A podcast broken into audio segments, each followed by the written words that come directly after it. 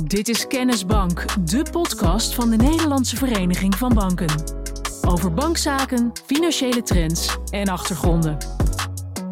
De Financial Action Task Force, die door de G7 is opgericht om witwassen en terrorismefinanciering internationaal aan te pakken, controleert dit jaar of Nederland stappen heeft gezet om witwassen effectiever tegen te gaan.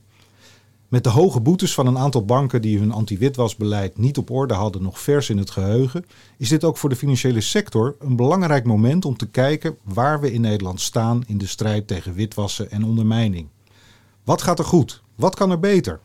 Hebben de miljoenen investeringen van banken om witwassen nog beter te detecteren en te voorkomen het gewenste effect? Wat mogen we redelijkerwijs van de bank verwachten en welke stappen moet de overheid zetten om criminelen effectiever de voet dwars te zetten. Ik praat daarover met Yvonne Willemsen en Nathan Oost-Indiër, de experts binnen de NVB als het gaat om het bestrijden van witwassen en terrorismefinanciering. Yvonne en Nathan, hartelijk welkom. Ja, dankjewel. Yvonne, al uh, zeker twintig jaar uh, uh, hou je je bezig met witwasbestrijding en terrorismefinanciering. Wat maakt dit vak voor jou zo interessant?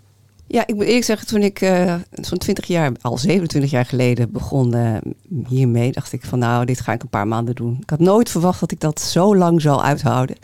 Maar het is ontzettend interessant voor mij en ik denk voor heel veel mensen die zich op dit vakgebied uh, bezighouden. omdat je echt met iets zinnigs bezig bent. Hè? Je bent echt bezig om te zorgen dat de samenleving een stukje veiliger wordt dat klanten goed beschermd worden en dat wij als banken niet worden misbruikt voor criminelen voor het witwassen van geld. Um, en dat is een hele uitdaging, maar na al die jaren nog steeds heel erg leuk om te doen. Nathan, uh, hoe ben jij dit vak gerold? Na mijn studie, uh, ik heb rechten gestudeerd en Europese studies en uh, internationaal handelsrecht. En um, toen ben ik stage gaan lopen in Brussel en daar kwam ik op het onderwerp sancties. Dat flankeert een beetje aan, uh, aan dit onderwerp. Dat zijn de internationale sancties, bijvoorbeeld uh, tegen Rusland. En um, gedurende die stage uh, kwam ik DNB tegen. Dat is de toezichthouder voor de financiële sector. En zij, zij houden zich ook bezig met het onderwerp witwassen. En zodoende ben ik eigenlijk in het onderwerp gerold niet verwacht, maar wel gevangen door het onderwerp. En ik herken helemaal wat Yvonne zegt. En dat maatschappelijke is, uh, maakt dit onderwerp interessant. En van de toezichthouder naar de banken, was dat een grote overstap? best een grote overstap. Maar aan de andere kant ook weer niet. Want je hebt wel goed inzichten wat er bij banken gebeurt. En ik had altijd wel zoiets van, ja, wat betekent dit nou eigenlijk voor zo'n bank? Wat gebeurt er nou aan de achterkant? Al deze regels die worden ja, uitgestrooid over de financiële sector. Wat heeft dat nou voor een impact? En ja, je hebt daar wel een, een belangrijke rol als toezichthouder. En ik uh, heb me soms ook wel verbaasd over de, het systeem dat er is. Nou, daar gaan we het straks uh, ongetwijfeld nog uitgebreid over hebben. Ik wil eerst eventjes uh, naar witwassen. Want wat is het eigenlijk? Het is zo'n containerbegrip. Yvonne, kun jij daar iets over zeggen? Nou ja, witwassen is eigenlijk... het is een containerbegrip, maar eigenlijk ook wel heel simpel. Het gaat er eigenlijk om dat geld van criminele herkomst... dus zeg maar illegaal geld ogenschijnlijk een legale status krijgt. Dus wat een crimineel heeft natuurlijk heel veel geld. Dat is van criminaliteit afkomstig. En hij zoekt allerlei manieren om dat geld uiteindelijk wel gewoon in de maatschappij te kunnen gebruiken. Dus dan ga je het zwarte geld dus witten, hè, wit maken. En daar komt de term vandaan. Maar hoe doe je dat dan? Uh, zwart geld wit maken? Nou, dat is inderdaad, uh, dan moet je heel creatief zijn. Je, vaak is het inderdaad zo dat je begint met contant geld, want heel veel geld is afkomstig bijvoorbeeld van drugs. En dat is een contante sector. Uh, dus je zoekt allerlei manieren om dat te plaatsen. Hè? En, en dat is ook het riskante. Je wil het eigenlijk binnen het financiële stelsel brengen op een of andere manier. En dan is de tweede stap, als dat gelukt is, als je het op een of andere manier in dat stelsel gekregen hebt, dan probeer je het op te knippen, te versluieren, te zorgen dat je niet meer die herkomst van dat geld duidelijk maakt. En de laatste is natuurlijk dat je het wil gebruiken, dat je het in circulatie wil brengen. En dat je er eigenlijk mooie dingen van, je wil er mooie spullen van kopen, je wil er een huis voor kopen, je wil een bedrijf kopen. En dan probeer je echt dat geld te integreren in de gewone reguliere samenleving. Dat zijn eigenlijk de stappen die een crimineel uh, doorloopt in het witwasproces. Ja, nou begreep ik dat uh, die term witwassen, dat gaat al terug uh, naar de jaren twintig, hè? Ja, dat is een heel mooi verhaal van El Capone. Ik weet niet of het echt waar is, maar het is eigenlijk te mooi om niet te, te melden. Um, want daar zie je ook heel duidelijk al die stappen in verwoord. je had daar de drooglegging hè, van alcohol. En El Capone die heeft daar een hele handige manier gevonden om daar toch allerlei uh, drank aan de man te brengen en daar heel veel geld mee, dus crimineel geld mee te verwerven. En hij zit met hetzelfde probleem als alle criminelen zitten. Hoe ga, wat ga ik met al dat geld doen? En hoe krijg ik dat nu toch ook wel weer zodanig in die maatschappij? En ik wil er allerlei leuke dingen mee gaan doen. Zonder dat dat opvalt en zonder dat het dus allerlei politie triggert. En um, hij kwam op het idee, de, de Italiaanse, er waren veel Italianen daar en die hadden allemaal van die wasserettes. Uh, dus hij is begonnen met een aantal wasserettes te kopen. En eigenlijk zijn illegale geld te, uh, te vermengen met het legale geld wat verdiend kon worden door die wasserettes. Daar keurig netjes belasting over te betalen. En zo had hij dus een manier gevonden om eigenlijk dat, dat criminele geld te gaan witten in de meest letterlijke zin bijna, door met wasserettes zijn zwarte geld te witten. Mooi verhaal. Um, Nathan, eh, we hebben het uh, nu gehad over witwassen, wat het, uh, wat het is. Waar komen banken om de hoek kijken? Ja, dan, dan heb je het over de poortwachtersrol. En Yvonne zei het al net, hè, criminelen zijn altijd bezig om het geld in het witte systeem te brengen. En uh, ja, iedereen heeft een bankrekening nodig of bankdiensten om ja, onderdeel te kunnen maken uh, of uitmaken van het financiële systeem. Um, dus ja, banken staan aan de poort van dat systeem. Als, je een als je een bankrekening opent, dat kan alleen een bank doen. Um, dus je moet een bank ge gebruiken om toegang te krijgen. En dat is waar, uh, waar de rol van de bank naar voren komt. Um, en het idee is, is dat de bank controleert met wie zij zaken doen. Dus als iemand zich aandient, dan is het idee, uh, nou, controleer maar wie die persoon is. Is die persoon die die zegt uh, dat hij is? En uh, ja, kan ik hiermee voorkomen dat ik misbruikt word voor witwassen? Dat is eigenlijk de ste steeds de centrale vraag in het anti-witwaskader. Ja, wanneer, wanneer is dat lichtje gaan branden bij overheden? Dat ze bedachten van, hé, hey, we moeten die banken betrekken in die strijd tegen witwassen. Ja, je noemde al de G7 in de, in de introductie. Um, en de G7 ja, die kwam op het idee hè, dat uh, witwassen toch echt een internationaal probleem is. Um, en ja, je ziet ook wel hè, dat, dat criminelen zijn altijd bezig met, met de laagste drempel, hè, met het afvoerputje, uh, om, daar, om zo toegang te krijgen. Um, dus het idee was hè, dat, er een, dat er eigenlijk een soort, een soort internationale organisatie nodig is die standaarden zet voor wetgevingen van, van lidstaten, van landen. Uh, om er zo voor te zorgen dat ze in ieder geval allemaal een soort van minimumstandaard hebben om witwassen te, te bestrijden. En dan, dan heb je het over wetgeving, je hebt het over toezicht, je hebt het over de rol van financiële instellingen, dus normen voor hen. Um, en daar is een standaard voor gekomen, dat is dan de Financial Action Task Force. En die hebben deze standaarden eigenlijk op papier gezet. En uh, daar, daar, zijn uh, landen lid van. En die, uh, die zorgen ervoor dat die standaarden die daar geformuleerd worden, dat die uh, in wetgeving worden vervat. En dat er eigenlijk een heel stelsel is van, van wetgeving, toezicht en uh, banken die een bepaalde rol hebben en andere financiële instellingen. maar dan gaat het ook bijvoorbeeld over de rol van notarissen, van accountants, van handelaren in, in grote waarden. Dus die hebben allemaal een rol in dat systeem. Yvonne, jij hebt die ontwikkeling van het denken over witwassen de afgelopen nou, ruim 27 jaar uh, meegemaakt. Uh, hoe is dat veranderd in de loop der jaren? We zijn eigenlijk begonnen uh, in 1994, in, tenminste dat was in Nederland. Daarvoor was het inderdaad, zoals Nathan schetst, bij de FATF om echt te kijken naar drugs. Drugsgelden, want dat was het grote probleem. Hè? Al die mensen die met grote zakken drugs, geld uh, naar financiële instellingen kwamen, dat gewoon konden afstorten en niemand die een vraag stelde. Op een gegeven moment zie je dus dat dat hele systeem veel meer uitbreidt. Dus het gaat niet alleen maar om drugs. Zeker naar de aanslagen van 9-11 gaat het ook over terrorismefinanciering. En er zijn steeds meer groepen bijgekomen. Hè? Dus inderdaad, naast banken ook allerlei andere financiële instellingen. Maar ook, nou ja, Nathan zei het al, andere beroepsgroepen. Maar ook de focus is veel breder geworden. Dus je hebt het niet alleen maar meer over drugsgeld en afkomstig van drugscriminaliteit. Maar eigenlijk alle criminaliteitsvormen waar geld mee verdiend wordt, valt onder het begrip witwassen. Dus als banken letten we dus niet alleen maar op die grote drugsdealers, maar ook op allerlei andere vormen van fraude, btw-carousels.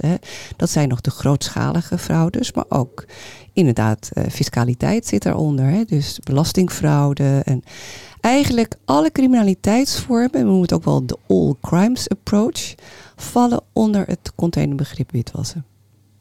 Maar is dat niet een enorme klus voor banken om uit al die miljarden transacties, uh, om daar die, die goede, uh, goede, eigenlijk slechte uh, transacties uit te vissen? Ja, het is een ontzettende klus, want je hebt het over nou ja, bijna 20 miljard transacties op jaarbasis. We noemen het ook wel eens een keer, nou, zoek maar naar die speld in de hooiberg. Want natuurlijk, laten we eerlijk wezen, het allergrootste 99% van onze klanten is natuurlijk gewoon te goede trouw. Die doet gewoon zijn normale transacties bij de bakker. En die koopt gewoon, die krijgt zijn geld van zijn werkgever. En doet helemaal geen gekke dingen. Maar toch zullen we gewoon allemaal moeten kijken naar al die klanten om toch te bepalen of hij nog steeds binnen datzelfde uh, risicocategorie blijft waarvan we hem in eerste instantie geclassificeerd hebben. Dus het is echt een mega klus. En, en klanten vinden dat ook heel vaak vervelend. Hè? Want die hebben zoiets van, ja, de bank vraagt mij constant allerlei informatie. Uh, waarom willen ze dat allemaal weten? Waarom willen ze weten wat ik met mijn geld doe en waar mijn geld vandaan komt en waar het naartoe gaat? Um, dus er is behoorlijk wel wat weerstand ook wel in de samenleving over deze maatregelen. Aan de andere kant denk ik dat we toch met z'n allen moeten proberen. En dus niet alleen een bankaire taak, maar gewoon echt als samenleving om te voorkomen dat die groep criminelen die toch echt ontzettend veel geld heeft en ook daarmee um, heel veel andere mensen meetrekt in het criminele circuit, om die zoveel mogelijk te weren en daar maatregelen te nemen. Want anders ja, begint dat echt een impact te hebben waar we gewoon niet eens eigenlijk goed zicht hebben. Nou, en, en, misschien is het ook wel goed om, uh, om iets meer inzicht te geven in wat er dan verwacht wordt. Hè? Want we hebben het over de wet ter voorkoming van witwassen en het financieren van terrorisme. En uh, Yvonne schetst al een aantal dingen daaruit. En uiteindelijk gaat het erom hè, dat je voorkomt dat je als bank misbruikt wordt uh, om geld mee wit te wassen. Um, en dat gaat er, uiteindelijk heeft het een aantal pijlers. Hè. Je moet weten wie je klant is. Je moet monitoren wat die klant doet. En je moet uh, ongebruikelijke dingen die je ziet bij die klant, moet je melden aan de Financial Intelligence Unit in Nederland. En dat zijn, even platgeslagen, zijn dat de dingen die banken moeten doen. Dus uh, dan kunnen mensen denk ik ook beter plaatsen wat er dan precies de verwachting is. En wat misschien ook nog wel een uitdaging is, is dat het gaat heel erg om het voorkomen. Dus als je als bank bezig bent, bijvoorbeeld met die transactiemonitoring, dan weet je eigenlijk vaak niet of er daadwerkelijk wordt witgewassen. Je hebt eigenlijk slechts een, een indicatie, misschien niet eens een vermoeden. En daar moet je dan toch op handelen. Dus maar met een gedeelte van de informatie moet je toch uh, besluiten nemen. Maar je moet weten wie je klant is en vervolgens moet je al die transacties goed in de gaten houden. Dat klinkt eigenlijk heel simpel. Nou ja, het klinkt inderdaad heel simpel. Uh, maar in de praktijk is het natuurlijk heel erg lastig. Het is voor een, voor een klant heel vervelend, want je ziet dus ook dat sommige klanten die worden in een hoog risicosegment geplaatst. Uh, bijvoorbeeld uh, neem de PEPs. Hè, dat is altijd, dat zijn de... PEPs? PEPs zijn politically exposed persons. Eigenlijk mensen die een politieke rol hebben, uh, zowel in Nederland als buitenland. En van oudsher was dat eigenlijk bedoeld om corruptie tegen te gaan. Hè? Je had de Mugabe's, je had de grote kleptocraten in het buitenland die echt miljarden het land uitpompten naar allerlei uh, rekeningen in het buitenland. En daardoor gewoon nou ja, echt een behoorlijk impact hadden op hun eigen economie hun eigen bevolking. En toen is er gezegd, ja, dat kan natuurlijk niet meer. Dus we moet, je moet daarop gaan letten. Zorg daar dat je extra alert bent op dat soort personen en hun entourage. En dan zie je gewoon dat in de loop van de tijd dat verwordt tot een soort van compliance regel. Dat iedereen die maar een politieke functie of in een bepaalde um, stichting of, of, een, nou ja, eh, of je nou bij de Nederlandse bank zelf werkt als directeur of um, bij de rechtbanken of whatever. Kamerleden. Kamerleden, inderdaad. Dat zijn allemaal mensen die nu als een hoog risico. En daar gaan we dus aan vragen: waar komt uw geld vandaan? Wat is de herkomst van uw geld? Hoe komt u aan uw vermogen? Wat doet u ermee? Terwijl inderdaad al die mensen denken, ja maar hoezo, ik ben niet die Mugabe waar die wet ooit voor bedoeld is. Maar dit is wel het uitvloeisel. Schrikken mensen daarvan? Als de bank dan uh, bij ze. Nee, ze worden wel heel erg boos eigenlijk. Zo van waarom uh, ik ben. Uh, ja, je voelt je ook een beetje in je integriteit aangetast hè, als je zo wordt geclassificeerd. Maar dat is wel een stelsel wat je gewoon ziet, het uitdijende stelsel van regelgeving en, en wetten die tot dit soort dingen leidt. Waarvan je eigenlijk moet afvragen: is dit de weg die we zouden op moeten gaan? Is dit de meest effectieve manier waarop we met elkaar als samenleving uh, een bepaald probleem aanpakken? Dit is Kennisbank. Ik wil nog even naar het proces van dat melden van die uh, ongebruikelijke transacties. Een bank die krijgt een alert. Uh, wat doet een bank daar vervolgens mee? Ja, dat is dus dat de transactie monitoren. Dus een bank die monitort het gedrag en de transacties van een klant. En ziet daarin iets ongebruikelijks. Iets dat ze niet kunnen plaatsen. En de verwachting daarvan is dat banken dit melden bij de FIU, dus de Financial Intelligence Unit. En dit is een overheidsorgaan en daar komen al dit soort transacties binnen. Niet alleen banken melden transacties, maar ook betaalinstellingen, bepaalde beroepsgroepen zoals notarissen, accountants. Um, en deze informatie komt allemaal binnen in één grote bak, om even zo te zeggen. Um, en die worden geanalyseerd door analisten daar um, en opgewerkt. Opgewerkt voor opsporing. Ja, en zij bepalen eigenlijk wat banken doen alleen maar ongebruikelijk. Die hoeven dus niet vast te stellen of iets echt daadwerkelijk witwas is, of dat er een crimineel feit aan ten grondslag ligt. Het is echt de taak van de FIU om te bepalen of die ongebruikelijke transactie, die banken dus melden, of die ook verdacht is.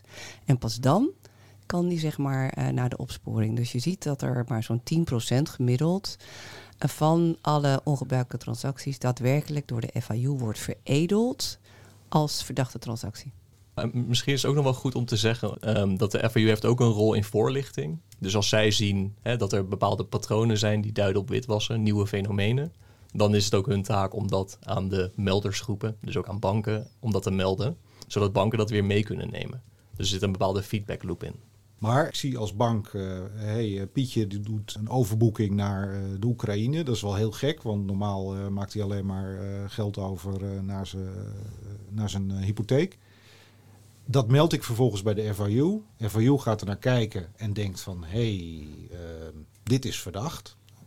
En dan, wat gebeurt er dan met zo'n met zo'n melding? Dan wordt hij ter beschikking gesteld aan de opsporing. Dus daar komt in een speciale bak ook te zitten waar ook de opsporing uh, naar kan kijken. Dus als er een opsporingsonderzoek is, dan raadplegen zij ook die gegevens om te kijken of dat additionele gegevens zijn. Of ze kunnen op basis van de, van de verdachte transactie ook een eigen uh, zelfstandig opsporingsonderzoek starten. Dus het is iets, eigenlijk informatie die ter beschikking komt aan de politie om daar gewoon of te gebruiken in lopende onderzoeken of een eigen onderzoek op te starten. Kun je dan ook zien als bank dat dat uiteindelijk leidt tot een boef die achter nee. de tralies gaat? Uh, nee, die informatie krijgen we niet. Het enige wat een bank terugkrijgt is dat zijn ongebruikelijke transactie inderdaad als verdacht is aangemerkt. Dus dan, geeft hij, dan heeft hij wel een signaal dat het een serieuze melding geweest is en dat er eventueel wat mee gebeurt. Maar het lastige is inderdaad dat banken dat gewoon niet weten. Je weet niet, en ik snap ook alle problemen bij de politie. En soms is er een lange doorlooptijd en lange onderzoeken. Maar het zou toch wel echt heel erg fijn zijn om gewoon die feedback te krijgen van wat gebeurt er met mijn melding. Ook al voor de motivatie van al die medewerkers die daarmee aan de slag zijn. Het is natuurlijk, ik heb het in mijn intro gezegd dat ik het een heel zinvol, uh, zinvolle taak vind. Maar ook voor medewerkers die dat elke dag doen, is het natuurlijk ook wel heel erg fijn als zij gewoon het idee hebben dat ze ook een bijdrage leveren. Dat het echt zin heeft gehad. En als bank word je ook wel geacht om iets te doen met die uh, terugmeldingen, dat het verdacht is. Dus je moet daarop acteren. Dus dan moet je hè, maatregelen nemen, bijvoorbeeld die klant, uh, klant ringfencen noem je dat om te zorgen dat er, ja, dat er niet wordt witgewassen. Maar je hebt dus niet de informatie die de politie wel heeft, wat er eigenlijk gaande is. Dus dat is heel lastig om daar dan een beslissing op te nemen. En tot slot uh, op dit onderwerp, uh, 200.000 uh, ongebruikelijke transacties melden we. Valt er iets te zeggen over hoeveel boeven er uiteindelijk achter de tralies komen? Nee, toch? Ik kijk ook Yvonne aan, maar ik, ik ken die cijfers niet. Nee, helaas. Uh, en dat, uh, ik vind dat ook echt wel een gebrek. Uh, want als je het over effectiviteit hebt... en daar worden we nu door de FATF op afgerekend... of in ieder geval op bevraagd... en niet alleen door de FATF, maar er zijn, geloof ik, dit jaar is het jaar van de, van de evaluaties. De Tweede Kamer evalueert de wet... De Europese Commissie evalueert de wet, de Rekenkamer evalueert de wet. En de hamvraag is, is het effectief? En uiteindelijk zul je dan toch wel moeten aangeven Wat is er met de meldingen gebeurd? Hoeveel boeven zijn er gevangen? En hoeveel geld is er afgepakt? Want daar gaat het natuurlijk ook om. Hè? Je wil het criminele geld ook gewoon afpakken. Zorgen dat dat niet gebruikt wordt uh, door criminelen om daar leuke dingen mee te doen. Dit is Kennisbank. Iedereen die het over witwassen en banken heeft, die uh, denkt natuurlijk meteen aan de megaboetes uh, voor ABN AMRO en, ING. denken jullie dat die boetes ook iets in gang hebben gezet? Ja, dat denk ik zeker weten. Um, ik heb ja, natuurlijk bij de toezichthouder gewerkt. Um, en het werkt eigenlijk voor, voor het hele stelsel. Hè, heeft, het, heeft het werking. Ik, ik ben begonnen op een moment, uh, ook bij de toezichthouder, dat er eigenlijk niet eens zoveel aandacht voor het onderwerp was. Dat er ook niet zoveel mensen op zaten. Uh, en bij mijn vertrek, dat is dan tien maanden geleden, ja, zag je echt dat het aantal personen dat zich daarmee bezig hield verdubbeld was. Nou, als je dat spiegelt met de bankaire sector, die inzet is ook enorm gegroeid. Um, en ik denk dat komt uh, ten dele misschien door de boetes, maar ook door het maatschappelijke probleem dat er is. Hè? De, de drugsgeld dat er is. Ik zag ook met de plannen voor Prinsjesdag dat er weer 500 eh, miljoen extra bij moet om de drugs te bestrijden. Dat is natuurlijk ja, exemplarisch voor waar we mee bezig zijn. Ja, en ik denk ook dat het, die boetes hebben er ook toe geleid dat het bestuurlijke aandacht heeft gekregen, meer dan voorheen. Maar ook politieke aandacht. Uh, en daar ben ik ook wel blij mee, want het heeft ook geresulteerd dat we met de politiek en met de ministers om de tafel zijn gaan zitten. En gezegd hebben van, we snappen dat we het niet altijd even goed gedaan hebben.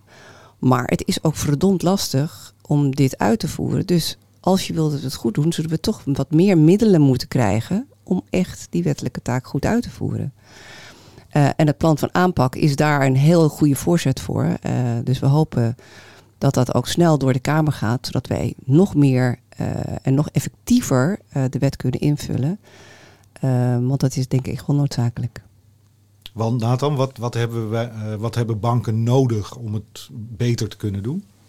Um, een van de belangrijkste dingen is denk ik informatie.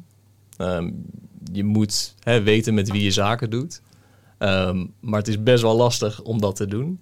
Um, en ik denk dat overheidsinformatie, hè, dus uit, uit, overheidsbronnen, een enorme uh, aanvulling is op het onderzoek dat banken zelf doen. Um, dus dat is er één. Ik denk ook informatieuitwisseling is iets heel belangrijks. Um, we, zitten nu in een situatie dat je hè, als uh, malafide partij kun je naar bank A gaan, je aandienen en die bank nou, die doet onderzoek en die ziet, hey, dit klopt niet, we nemen je niet aan als klant. Uh, die persoon, die malafide partij, die kan gewoon doodleuk naar, naar bank B gaan en het weer opnieuw proberen. En die banken kunnen die informatie niet met elkaar uitwisselen. Dat mag niet. Nou, daar zie je al, ja, wat voor systeem hebben we eigenlijk. Um, en ik denk ook dat die informatieuitwisseling uh, is ook natuurlijk heel erg van belang uh, met de overheid. Hey, en die informatie vanuit de overheid, hè? Wat, wat, waar, waar moet ik dan aan denken? Er is nu een voorstel uh, voor toegang tot basisregistratie persoonsgegevens. Um, en daarin wordt geregeld um, dat banken toegang krijgen tot het stukje adresgegevens. Um, en punt daarmee is, is dat het is nu bijvoorbeeld voor een bank niet duidelijk, anders dan informatie afkomstig van de klant, wat het adres van iemand is. en mensen die, eh, die kwade intenties hebben, die hebben er een belang bij om een verkeerd adres op te geven. Om maar iets simpels te noemen. Uh, en er is geen manier om dat goed te kunnen controleren. Want je kan natuurlijk ook niet langs iemands huis gaan en controleren of die daar echt woont. Dus dat is echt zo'n zo'n klein voorbeeld van waar overheidsinformatie echt kan helpen. Dus als ik het goed begrijp, vraagt de overheid aan de ene kant uh, banken, uh, jullie moeten ervoor zorgen dat er niet wordt witgewassen. Of in ieder geval, die signalen moeten jullie aan ons doorgeven. Maar de overheid heeft een heleboel informatie en die krijgen de banken nu niet. dat klopt. Ja, dat is een goede samenvatting. En in die wetgeving staat ook wat je moet vastleggen. Dus zo'n zo adresgegeven, dat is iets wat banken nu al moeten vastleggen en eigenlijk al onderzoek naar moeten doen. Maar het is gewoon verdraaid lastig. Dus het, dus de, het voorstel dat er nu ligt, gaat ook om het uh, verifiëren van gegevens. En niet om nieuwe gegevens. Ja, maar dit gaat dus veranderen? Uh, dit staat te veranderen, ja. Dus, uh, Yvonne, naast die informatie die we van, van de overheid nodig hebben en waar een heel plan van aanpak voor gemaakt is door, door de ministers, is ook samenwerking met bijvoorbeeld opsporingsdiensten heel belangrijk, toch? Ja, zeker. Kijk, zij hebben natuurlijk een, ze hebben heel veel informatie. Uh, zij weten ook allerlei modus operandi, de werkwijze van criminelen. Um, dus in plaats van nu allemaal in elkaar gewoon in een silo te blijven zitten, alleen maar in je eigen kokonnetje met je eigen informatie, daar word je natuurlijk niet beter van. Dus banken moeten met elkaar meer samenwerken. En ook meer gaan samenwerken met de overheid. Zodat je ook die kennis deelt, zodat je sneller kunt acteren. Dat je elkaar kunt versterken. Um, dat wij ook als banken de juiste informatie via de FIU aan de opsporing kunnen geven. Dat het echt bruikbare informatie is, waar zij ook echt wat mee kunnen. Zodat je veel weerbaarder wordt. Het heeft gewoon, we hebben vorig jaar 245.000 meldingen van ongebruikelijke transacties gedaan naar de FIU. Nou, daar kun je makkelijk 500.000 meldingen eventueel van maken. Dat heeft niet zoveel zin. Weet je, het alleen maar gewoon meldingen doen aan een overheid en denken van, nou ja, ik ben, ik heb mijn, aan mijn wettelijke taak voldaan. Eigenlijk moet je met elkaar gaan kijken van wat zien wij, wat voor analyses, hoe gaat dat, wat voor criminelen hebben we het mee te maken, ehm, wat zijn de nieuwe trends. En dan pas kun je gewoon echt hele goede informatie uh, aan de overheid geven. En wij werken nu samen binnen een Fintel Alliance. Dus daar zitten echt de banken samen met de FIU. Um, uh, om echt te kijken of we die kwaliteit van die melding omhoog kunnen brengen. Zodat ook de opsporing goede aanleiding heeft om een opsporingsonderzoek te starten. Um, dus dat vind ik een hele goede ontwikkeling. En daarnaast uh, zijn wij gewoon zelf als banken ook gewoon bezig om te zorgen dat wij ons transactiemonitoring nog effectiever gaan inrichten. Nu zit elke bank zelf een heel omslachtig monitoringsysteem in de lucht te houden, waar wat heel erg veel uh, alerts genereert, hè, dus signalen genereert. Waarvan we maar een heel klein stukje van de puzzel zien, want je ziet alleen maar de transacties zoals die binnenkomt. Dat kan echt beter als we dat gezamenlijk doen in een gezamenlijke utility. Um, en daar ben ik gewoon heel erg blij dat we TMNL gestart zijn. Uh, en we hopen ook dat we daar ook gewoon een goede rechtsgrond ook voor krijgen. middels uh, het wetsvoorstel en het plan van aanpak witwassen. Ja, uh, TMNL, dat is eigenlijk vijf banken die zijn gaan samenwerken. Maar wat gebeurt daar precies? Hoe, hoe maakt dat het in de gaten houden van die signalen van witwassen? Hoe, hoe maakt het dat beter? Nou, je ziet als bank eigenlijk niet zoveel. Je ziet een klein stukje van die puzzel. Kijk, net wat ik al zei, een, een crimineel doet er alles aan om transacties op te knippen, uh, te versluieren. Uh, dus jij ziet alleen maar een transactie die binnenkomt van, nou zeg, noem een voorbeeld, er komt vijf ton binnen uit Dubai. Nou, dat is misschien wel heel ongebruikelijk, dus die ga je onderzoeken. Maar vervolgens wordt die wordt dat opgeknipt in allerlei andere kleinere transacties die naar andere banken gaan in Nederland. En die zien alleen maar, nou ja, 50.000 euro van een Nederlandse bank dat binnenkomt. En wat misschien helemaal niet zo ongebruikelijk is voor dat bedrijf.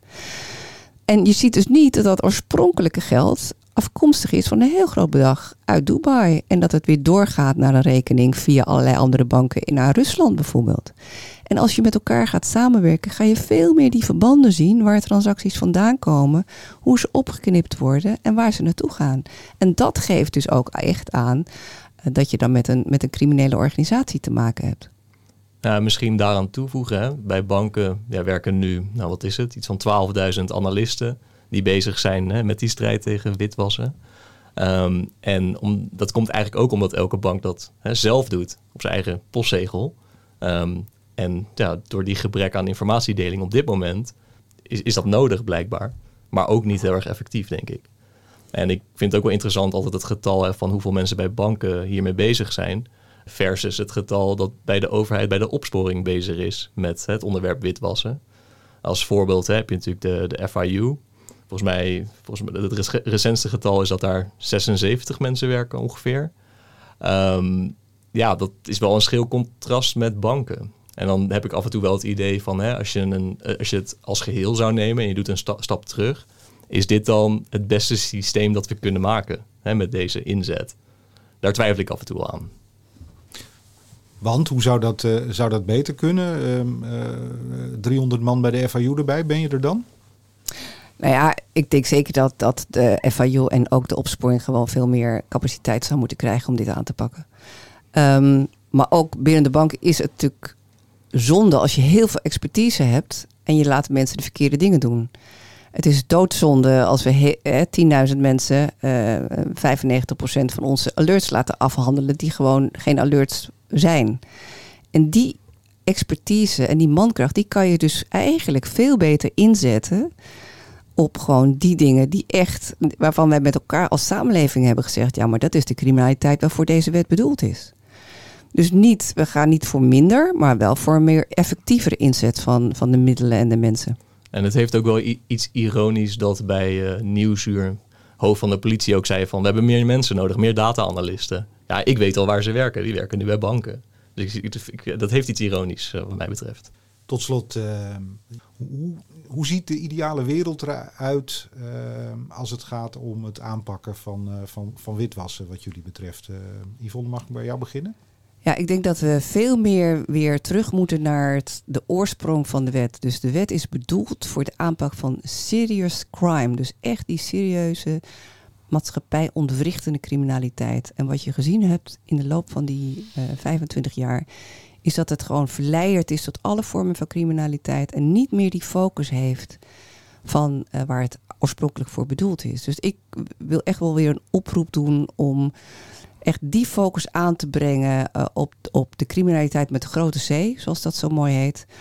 Um, want als iedereen uh, potentieel verdacht is, um, dan, dan, is niemand meer. Hè? Dan, dan, dan kun je, als je geen onderscheid maakt tussen echt serieuze criminaliteit en, nou ja, uh, 20 euro fraudezaak, dan denk ik dat je verkeerd bezig bent om daarop aan te vullen, ik denk dat uh, er lef nodig is om het systeem dat er nu is, op bestuurlijk niveau, om dat te herzien. Om dat gewoon opnieuw uit te tekenen, opnieuw te bedenken hoe je dat wil gaan aanpakken.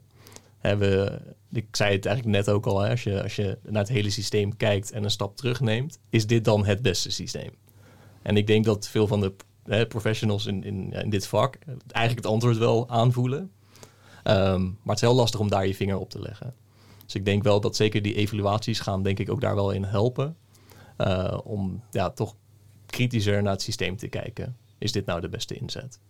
Nou ja, en ik uh, in aansluiting daarop ook de maatschappelijke weerstand die dit gaat oproepen. Want een van de onbedoelde neveneffecten is natuurlijk dat natuurlijk moeten wij ook criminelen weren. Je mag dus ook geen klant worden als je crimineel bent. Want je wil, je wil voorkomen, dat is de poortwachter, dat je criminelen toelaat tot, jou, uh, tot jouw systeem. En waardoor ze dus geld kunnen witwassen. Alleen dit heeft ook heel veel consequenties, onbedoeld, voor allerlei bedrijven, waar het gewoon heel erg lastig is om gewoon een rekening te openen en transacties te doen. En daar zie je gewoon ook wel uh, die maatschappelijke druk. En daar denk ik dat wij als banken ook iets mee moeten. Ja, nee, dat, dit herken ik totaal. En uh, dat haakt ook een beetje in op hè, wat, wat, we net zeiden, is dat je op basis van beperkte informatie moet je wel uh, maatregelen nemen om witwassen te voorkomen. En um, daar zit ook weer aannames in. Dat, is heel erg lastig. En daardoor zijn er groepen, denk ik, die toch echt een verminderde toegang hebben tot het financiële stelsel. Um, ja, en dat is voor die groepen afzonderlijk is dat natuurlijk niet handig. Niet, niet hoe het bedoeld is. En dat is echt een ongewenst neveneffect. En die stap terug die die bestuurders uh, moeten nemen, uh, waar moet die stap terug dan vervolgens toe leiden als we weer een stap vooruit willen zetten?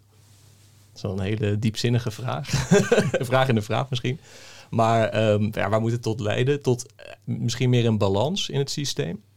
Kijk, uiteindelijk hebben banken een duidelijke rol, denk ik. Het is ook niet hè, van, van uh, financiële instellingen moeten niks doen en de overheid moet alles doen. Dat, dat is helemaal niet het punt. Maar het gaat wel echt om een herijking. En, en laat ook de partijen die er zijn doen waar ze goed in zijn. Dus banken zijn goed in het aanbieden van een dienstverlening. Banken zijn goed om dingen te, wel, wel te zien, uh, maar niet alleen. En ook in gezamenlijkheid met banken onderling, maar ook met de overheid. Um, ik denk dat dat een belangrijk iets is. En Yvonne, um, uh, stel dat we op een gegeven moment uh, ja, een soort herijking van het beleid krijgen. Betekent het dan dat vanaf dat moment banken al het witwassen kunnen gaan tegenhouden? Criminaliteit en witwassen, daar een onderdeel van, ja, dat zal je altijd blijven houden. Wat we wel kunnen doen, is gewoon eigenlijk wel focussen op de uitwassen van uh, witwassen. Hè. Dus dat je echt gaat hebben over uh, nou, die criminaliteit, uh, zoals ik al eerder zei, die echt die maatschappij corrompeert. en daar moet de focus op liggen. en niet op die 100 euro die achterover gedrukt wordt ergens. En hiermee zijn we aan het einde gekomen van deze tweede aflevering van NVB Kennisbank over witwassen en terrorismefinanciering. Yvonne en Nathan, dank jullie wel voor jullie komst. Mocht je nou de eerste aflevering over banken en buffers hebben gemist, check dan even onze site www.nvb.nl.